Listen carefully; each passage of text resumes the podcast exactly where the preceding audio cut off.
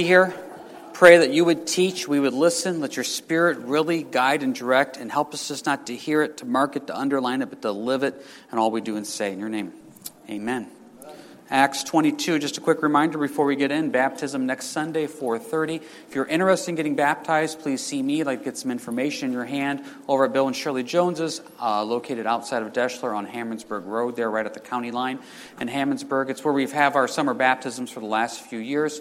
Um, a lot of times people come up and ask questions about baptized. I was baptized as a baby. Should I be baptized as an adult? I was baptized years ago and I fell away. Should I be rebaptized? If you have any questions, if the Lord's stirring your heart in any way, come see me. Let's get a chance to talk about it and see where the Lord is leading. And even if you're not getting baptized, I encourage you just to come out and support those that are. It's, it's a wonderful time of just uh, food and fellowship and worship and just seeing people take that public step in their walk with the Lord. It's a wonderful thing. All right, Acts 22. Now, you heard me say this for the last couple weeks. Starting in Acts 21, it starts a story that goes on until the end of the book of Acts. It takes seven chapters and it spans over two years, two to three years. It'd be great if we could do the whole story in one setting, and time does not allow us. So we kind of have to chop it up a little bit, which makes it difficult. So it's important to go back and kind of remind ourselves what happened. And the way this starts out is this Paul has prophesied over that he's going to be bound in Jerusalem and be taken prisoner. So everybody's warning him to don't go. Paul stops and says, My life is not my life. My life is the Lord's. I've died to it, so therefore I am the Lord's, and if he wants to use this, let him use this. So Paul ends up going to Jerusalem. He goes to Jerusalem as he goes into the temple. Accusations are made against him. The Jewish mob then wants to kill him and stone him, and that's what happens in Acts 21 because they believe that he did wrong things. They brought a, he brought a Gentile into the temple, which is not true. And you got to remember if you're Jewish, anybody that's a Gentile, which means they're not Jewish, that's a real big deal. So the Roman soldiers have to come and rescue Paul, and as they're rescuing Paul, Paul says, Would you give me permission to speak to this mob? That was just trying to kill me and beat me. And so they give him permission, and that's what he does in Acts 22 as he shares his testimony, which is an amazing thing, is that he shares his testimony to the people that were just trying to kill him. That's how much he loved them. Well, now he ends his testimony in verse 21 with this Then he, meaning Jesus, said to me, meaning Paul, Depart, for I will send you far from here to the Gentiles. And they listened to him until this word. And then they raised their voices and said, Away with such a fellow from the earth, for he is not fit to live. And then as they cried out and tore off their clothes and threw dust into the air, the commander ordered him to be brought into the barracks and that he should be examined under scourging so that he may know why they so shouted against him. They heard this word Gentiles and it just set them off. You have to remember 2,000 years ago how much the Jews hated the Gentiles. They were an unclean people, they thought. They were not God's chosen people, and they were hated. In fact, some of the rabbis at the time used to teach that Gentiles were only created to be the fuel to keep the fires of hell burning. That's how much they hated the Gentiles. So the idea of the gospel going to us, Gentiles, that was heresy.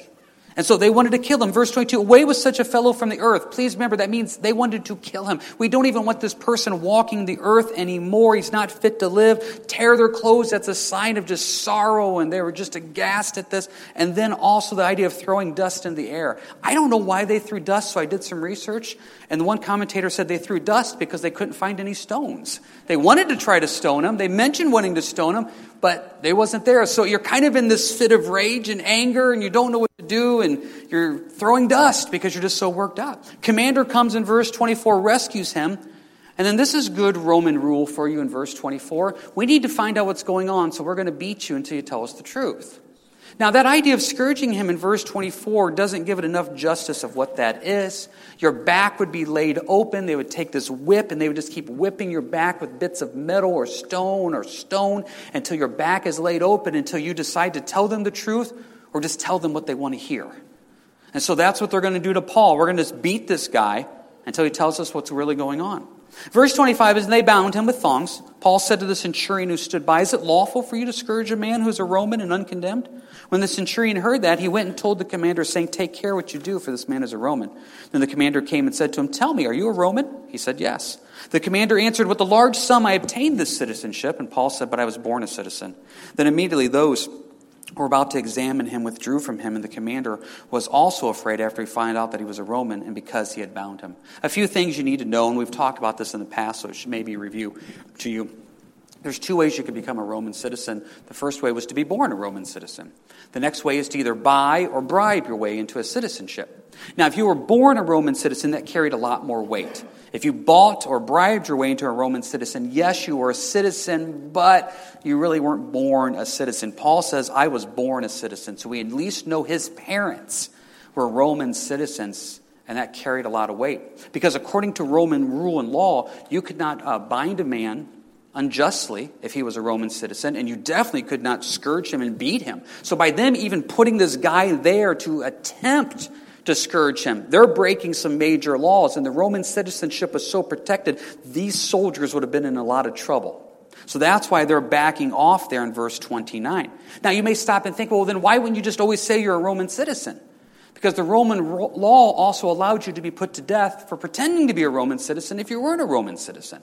So if you're quick on your feet and you say, okay, if I tell them I'm a Roman citizen and I can at least get out of this beating now, yeah, it's going to be a lot worse when they come back and find out that you weren't. That's why it's such a big deal for him to say he's a Roman citizen. And this opens up a lot. You may stop and read, why is this in here? Because if Paul wasn't, they would have beat this guy up. And that would have maybe been the end of it. But you got to remember that about 20, 25 years before this, in Acts chapter 9, when Paul meets Jesus Christ on the road to Damascus, Jesus prophesied and said, You will be my witness amongst kings and rulers. And this is what God is doing right now. He's going to send Paul on a two, three year journey through the Roman court system. The first people he gets to witness to are the common folk at the temple.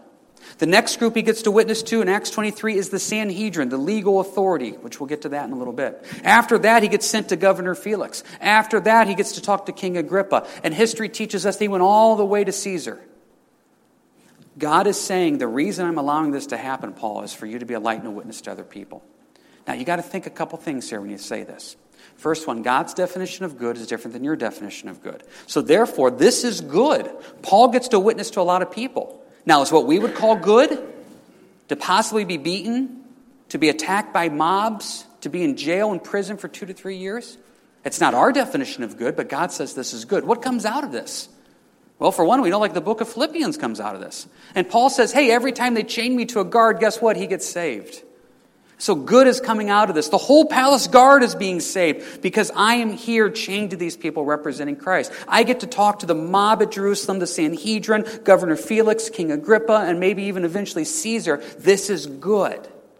So just remember when things happen in your life that do not happen the way you want it to happen, you may not look at it as good, but God says, My ways are not your ways. My thoughts are not your thoughts. My ways are above your ways, and my thoughts are above your thoughts. God says, I'm working good even though you don't see it. Trust that.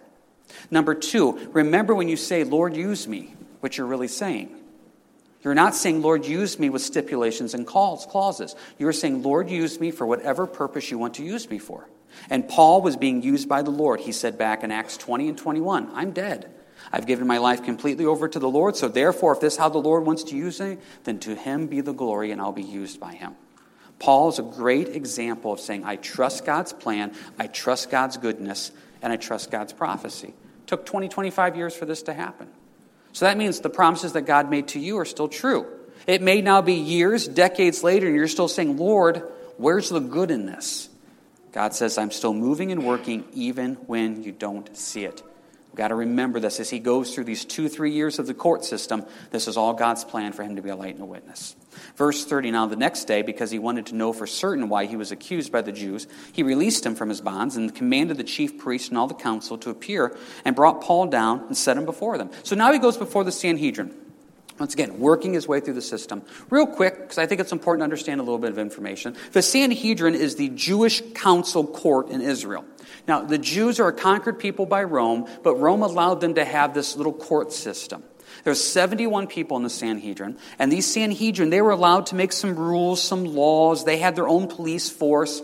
We see from the trial of Jesus, they're allowed to arrest people and do certain crimes. They didn't have the power to put somebody to death. That's why they go to Pilate. So they're allowed to take care of Paul and do to Paul what they think they need to do. And the Romans kind of let them have a little bit of power when it comes to this. So now Paul's arriving before these 71 people. And what is he going to do?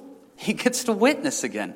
Verse 1. Then Paul, looking earnestly at the council, said, Men and brethren, I have lived in all good conscience before God until this day. Men and brethren, Paul used to be a part of this group. We know later on in the book of Acts, he said he actually voted with these people on things. We know he was at the stoning of Stephen. It's quite possible that these people, some of them 20, 25 years later, Paul actually served with. That's why he can say in verse 1, Men and brethren, I am a Jew. I used to be a part of this group. And he's getting ready to start right into his testimony. I used to be where you're at, and now let me tell you what Jesus Christ did. But before he can get into it, verse 2, the high priest Ananias commanded those who stood by him to strike him on the mouth. Then Paul said to him, God will strike you, you whitewashed wall. For you sit to judge me according to the law, and do you command me to be struck contrary to the law? And those who stood by said, Do you revile God's high priest? Then Paul said, I did not know, brethren, that he was the high priest, for it is written, You should not speak evil of a ruler of your people. There's a lot in these verses. A lot in these verses. First off, Ananias, there's a few Ananias mentioned in the Bible. This is the high priest Ananias. History teaches us that this man was violent, prideful, and greedy.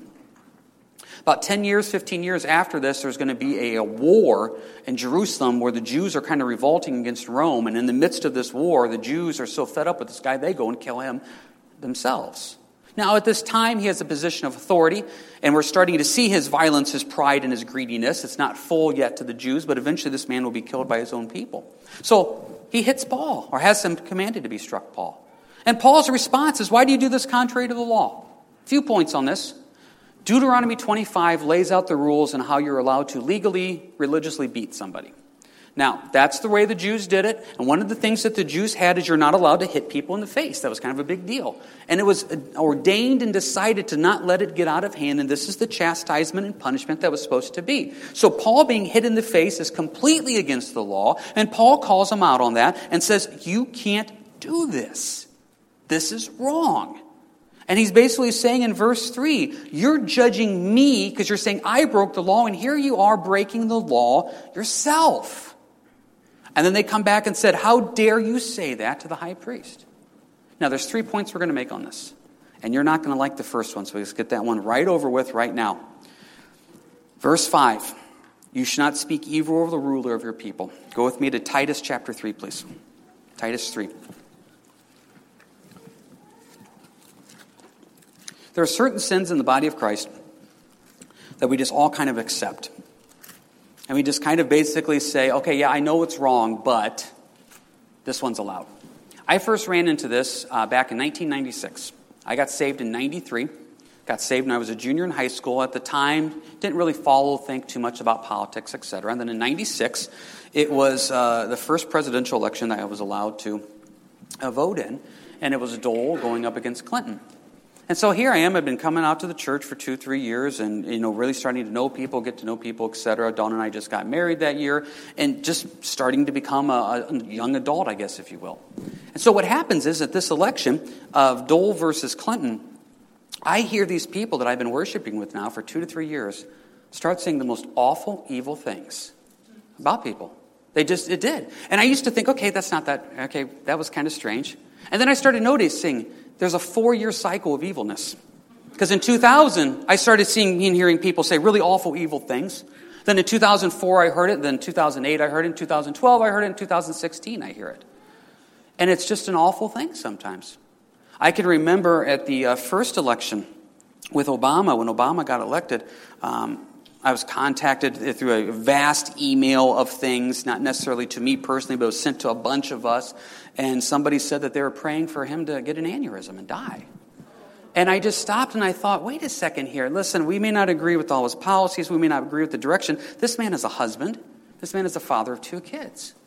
Speak evil of no one. Look at Titus 3, verse 1. Remind them to be subject to rulers and authorities, to obey, to be ready for every good work, to speak evil of no one, to be peaceable, gentle, showing all humility to all men. That's a tough verse, but that's right in there, folks to speak evil of no one. And it's not only in the governing authorities, it's also just in life. It goes with talking about your boss, your brothers and sisters in the Lord, your Sunday school teacher, the policeman along the way. It goes with anybody to speak evil of no one. Now, the problem with this is there's clauses to this to speak evil of no one publicly. Because privately behind closed doors, we're allowed to, no, to speak evil of no one. I have found the person I need to be the most careful with, who I speak with, is my wife. Because behind closed doors, and it's just us talking, things that may be opinions we would state and things that we would say that we would not say publicly, all of a sudden it's just us. And it's like, well, what do you really think? And the next thing you know, we're saying a whole lot of things about people we shouldn't be saying. And there's been times where Dawn and I have had to stop and say, listen, we just need to quit talking to each other. Not for other issues, but just because we start thinking we're allowed to say whatever we want to each other. And I, eh, no, this is not going to go good because it's going to speak evil of people. And you're around it, I'm around it, where you're having a conversation with somebody and they start telling a story about someone, and next thing you know, it's just getting downright evil. Now, why don't we just stop it? You know a great way to stop it? Boy, that person, that sounds like it's a tough one. We should pray for that person right now. That really stops it real quick. Luke 6 says to pray for your enemies, to, to pray for those who despitefully use you, to pray for those that hate you. You can't pray for somebody and hate them at the same time. It's pretty hard to do. Why don't we like to do it? Well, Proverbs has two little verses on this. First on, gossip, they said, is like adding more logs to the fire. And once you get one other person to listen to you, it's like another log, and we just keep adding more logs. Proverbs also teaches us that gossip is like a tasty little piece of chocolate. You just want one more. And we as believers need to stop and say, it says in verse 2 to speak evil of no one. Now, does that mean I'm not allowed to state a, a fact about the direction uh, that I feel the government's going or the policies of something? No. If those things are biblically wrong, we're allowed to state it. But you've got to remember in Ephesians 6.12, we do not wrestle against flesh and blood. We wrestle against the principalities and powers of this world. They are not the enemy. The enemy may be using them, but they are not the enemy. They are probably somebody who is not saved in Jesus Christ, and we need to see them come to know Christ. See, take a look at what Titus, excuse me, Paul says to Titus in verse 3 For we ourselves were also once foolish, disobedient, deceived, serving various lusts and pleasures, living in malice and envy, hateful and hating one another. He says, That was us, guys.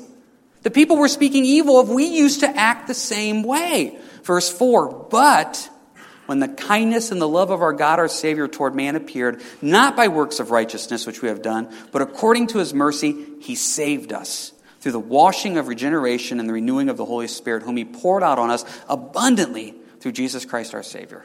He goes, they're not saved. And guess what? Non believers act like non believers. You can't expect a non believer to act like a believer. They don't have that Holy Spirit living inside of them moral standard. So, therefore, when I look at the world and I want to speak evil of the world, what am I really speaking evil of? Someone who's not saved and they really need to come know Jesus Christ. Does that mean I'm not allowed to speak up against policies and directions? No, I'm allowed to. But that person, I really need to pray for them. What about somebody who claims to be a Christian? Well, the longer I walk with the Lord, the more I realize how many people claim to be Christians.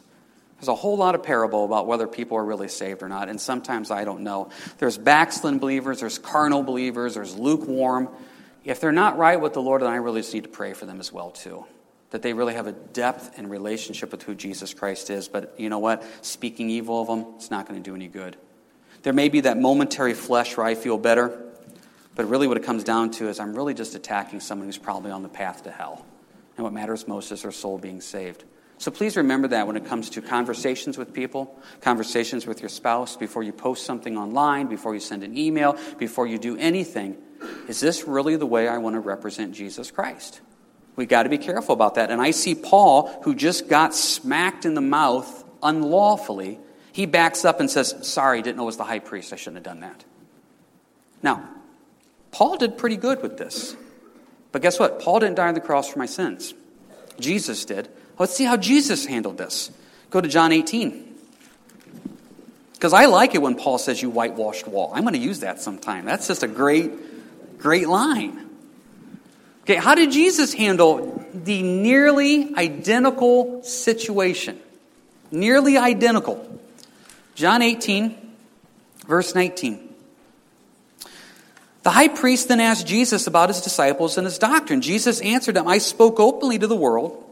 I have always taught in synagogues and in the temple where the Jews always meet, and in secret I have said nothing. Why do you ask me? Ask those who have heard me what I said to them. Indeed, they know what I said. And when he had said these things, one of the officers who stood by struck Jesus with the palm of his hand, saying, Do you answer the high priest like that? Almost the exact same situation.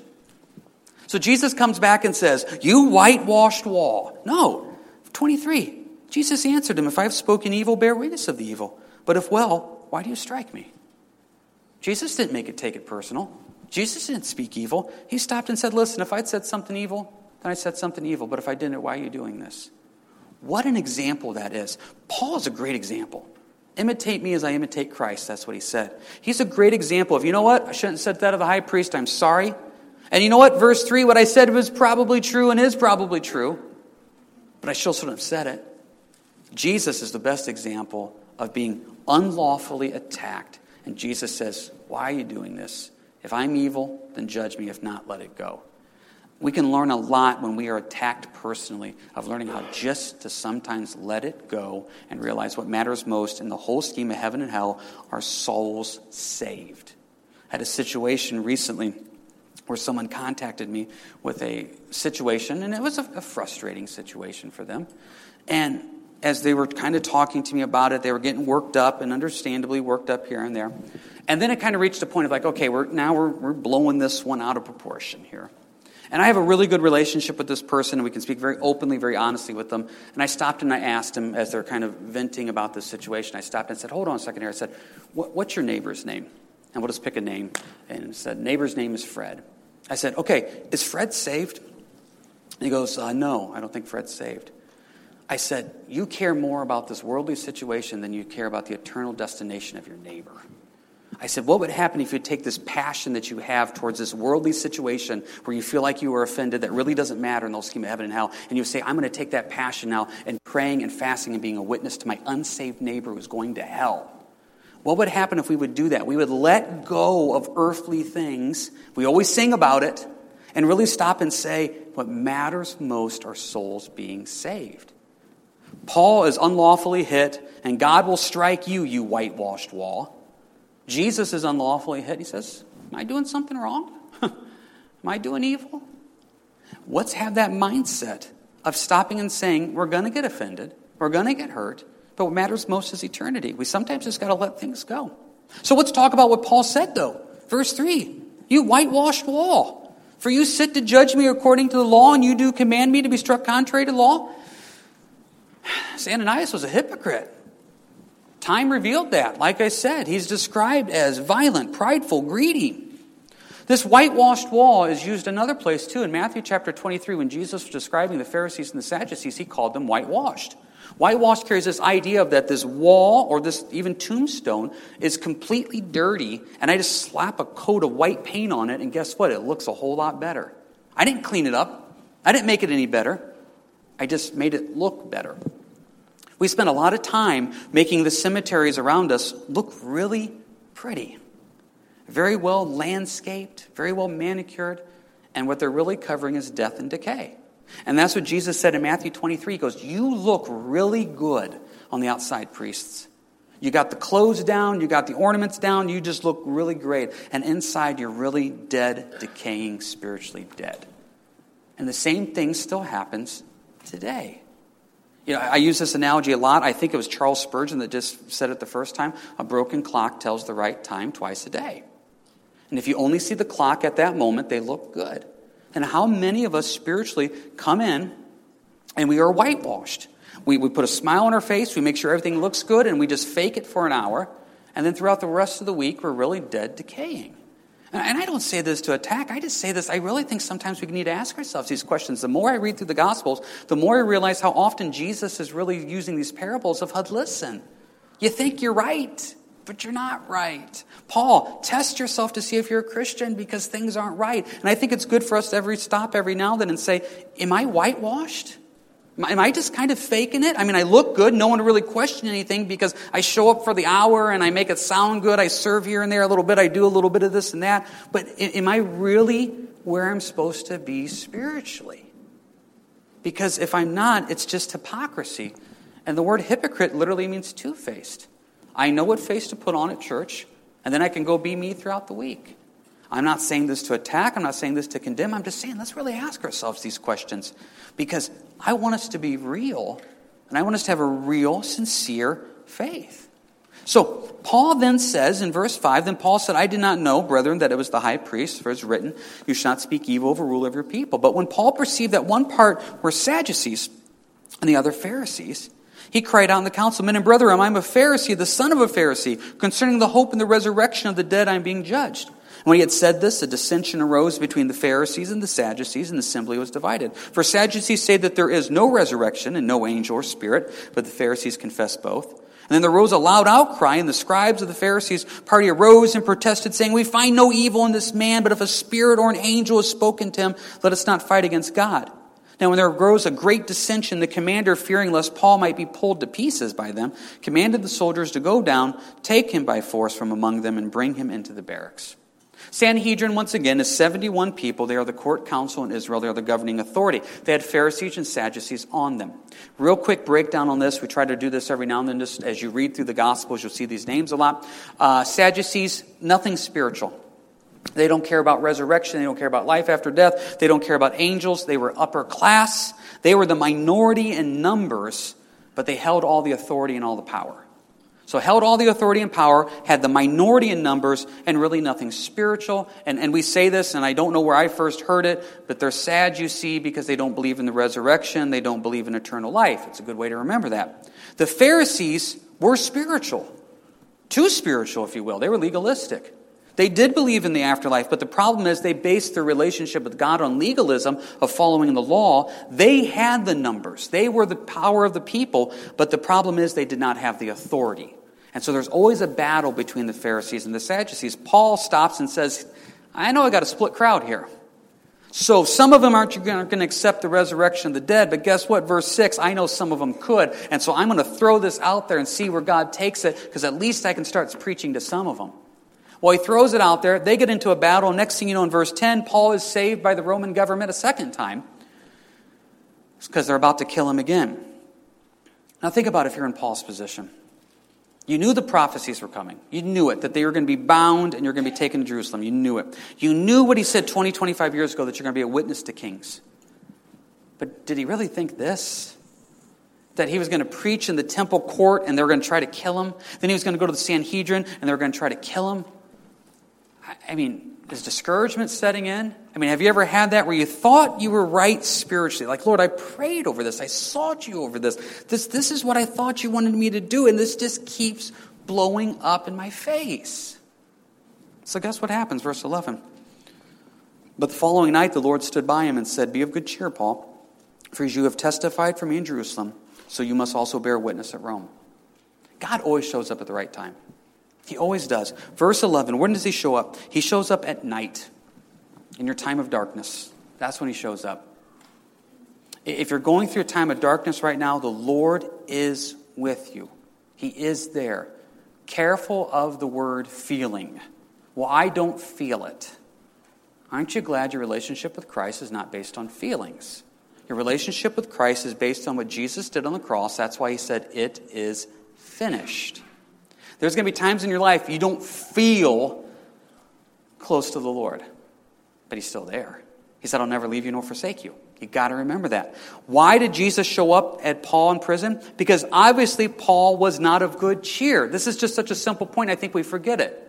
No, Paul went to prison and he just rejoiced that he had a great chance to witness to the Sanhedrin, and he was thankful that he almost got ripped in two. No, obviously Paul is sitting in prison kind of getting worked up because why else would Jesus show up to say, Be of good cheer? So he shows up at night in your darkness, and the Lord will always show up in your time of darkness. He is faithful. And guess what he'll do in verse 11? He'll stand right by you. Stood by him. He wants to be close to you. I think we forget this very simplistic point. God left heaven to come be with us on earth. He's God. He could have thought of another way to do it. He could have. But the best way for him to take care of our sins, because there is no other way, was for him to come and say, I'm going to become a human, come down and live as a human, die as a human, rise again as a human, but yet be God at the same time and take care of their sins. We don't think it's that big a deal because we look at each other as humans and say we're really not that gross. Comparing us to the majesty and the glory of God in heaven, it's a really big deal for the Lord to empty himself from heaven to come down. And he came down and he says, Guess what? I want you guys to come back with me now. That's the beauty of this. So Jesus comes and stands beside Paul. Understand in your moments and times of darkness, the Lord is really right there. Careful of that word feel. I don't feel it. Well, you're not forsaken, though He's there. And what does He tell you? Be of good cheer. Some of your translations, take courage. Be of good cheer is a really interesting word in the Greek. It is one word. We look at it as be of good cheer. It's literally one word. And Jesus uses it five different times. And we're running out of time here, so I'm not going to have you turn there. I'm just going to go through them with you. And I want you to apply them to whatever darkness you're going through in life right now. Be of good cheer. It's one word in the Greek. First one, Matthew 9 2. If you're a note taker, you can write it down. Matthew 9, verse 2. This is where Jesus is talking to the man that is bedridden, that's paralyzed. He comes and says, Son, be of good cheer. Your sins are forgiven you. Now, that should be enough right there, folks. Now, I'm going to be speak honestly and say that sometimes for me, I want more. But that should be enough. Your sins are forgiven. You are on a path to hell. Your sins have been forgiven, and now you get to go to heaven. That should be enough for you to be of good cheer and take courage. I do not have to spend eternity in hell. I get to spend eternity in heaven through what Jesus Christ did for me, and that should put a smile on my face with no matter what I'm dealing with. So be of good cheer, take courage. Your sins are forgiven. That's a great one. Here's the one we struggle with. Jesus talking to the woman that had the 12 year bleeding problem. This is in Matthew 9:22, Matthew 9:22. Be of good cheer, daughter, your faith has made you well. Now some of you may say, "Okay, well this is the one I have an issue with. My health is not well. My faith has not made me well. So how am I supposed to take courage in this?" Let me just kind of talk to you a little bit about this. And this is a difficult one because if you're here this morning and you're struggling with the health issue, that's hard. What is your definition of a well? What is your definition of good health? Because I've noticed that the Lord has a different definition sometimes than I do of good health and of well. See, God does say you will be well, and He does say you will be in good health. In fact, He says in Revelation, there'll be no more pain, no more death, no more tears, no more crying, no more sorrow. I like that. That's eternity. The problem is we want eternal health right now. Bible says, nope, this is not where you get your eternal health. This is where you live in a tent. Remember, Paul said, you're living in a tent. Now, the problem with the tent analogy is this we're, we're in the middle of June, and tents right now are kind of fun, right? You get to go out in tent, you get to make the idea of the little campfire, and you're going to sleep in the tent. And I love camping, and this is a camping season, and people talk about, oh, I love camping. But you don't want to go camping in January. In January, you want your house with insulation and heat and the television and lights. But in the summer, tent sounds fun. See, there are seasons in your life where having a tent is not that bad. I, am in pretty decent health. I feel good. I can move. And then as life goes on, you realize I don't really want to live in a tent for the rest of my life. If you'd go to my youngest right now, Tyrus, who's six, and say, Tyrus, guess what? We're selling our house. We're going to live in a tent. Oh, he would be thrilled. He would be just, that'd be the happiest little guy in the world. He would be excited because he goes out in the backyard and he makes his little houses and he always wants to sleep out there. The six year old would love to live in a tent for the rest of their life. I'm 41. I never want to step foot in a tent for the rest of my life. I never need to be in a tent. I will wait for the, the house. That's my idea. So when you're in good health, the idea of a tent doesn't sound bad. The longer you walk on this earth, the closer you get to eternity, you don't want to live in the tent. You're ready for the full health that is promised to you. So when he says, Be of good cheer, daughter, your faith has made you well, and you say, Well, that's not true. It is true.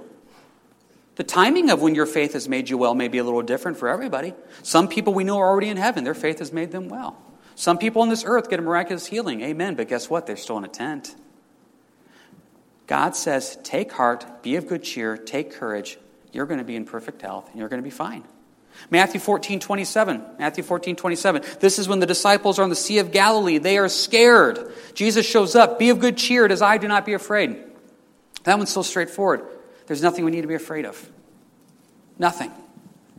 We serve the God, if you were with us uh, Wednesday night, we serve the God that can stop the earth from spinning. We serve the God that can cross the Jordan. We can serve the God that can create the world in six days. We serve a God that can rise from the dead. So be of good cheer as I do not be afraid. Whatever you're facing right now that's bringing fear into your life pales in comparison to the power of the God you serve. So take courage. Amen. John 16, 33. The night before Jesus was crucified. John 16, 33. In this world you will have tribulation, but be of good cheer. I have overcome the world. So when you watch the news and the world is falling apart, God says, Yeah, don't worry. When your job is falling apart, yeah, don't worry, I've overcome the world. When the finances aren't there, don't worry, I've overcome the world. Take courage. Be of good cheer. See, it, it's all there. And then the last one right here with Paul be of good cheer. I'm right here beside you, Paul, in the middle of the darkness. So if you're facing sin, be of good cheer. Your sins are forgiven. Facing health, be of good cheer. Your faith has made you well. Facing fear, be of good cheer. It's I, do not be afraid. You're facing trouble. You are overwhelmed in this world. Be of good cheer. I've overcome the world. It's the middle of the darkness and you don't even know what to do. Be of good cheer. I'm standing right beside you. The problem with this is it is so straightforward and so simple, the application becomes difficult. And I really think sometimes this is where we need to have the childlike faith. My sins, my health, my fear, my trouble, my worries are all taken care of through Jesus Christ. The question is do I believe that? Do I apply that? Be of good cheer. Now, one other point about this before we close up. Be of good cheer, Paul, for you have testified for me in Jerusalem, and so you must also bear witness at Rome. Hey, Paul, step one done. Good job. Now it's time for step two. Step one, you were a witness for me in Jerusalem. You handled the mob. Amen. You handled the Sanhedrin. Amen. Guess what? Uh, Governor Felix coming up, and then we got King Agrippa, and I think I'm taking you all the way to Caesar. You did step one. Can you do step two? See, the problem with us is we complete step one and we're like, Lord, get me off this boat as soon as I possibly can. God says, stay on for the ride. It's going to be good.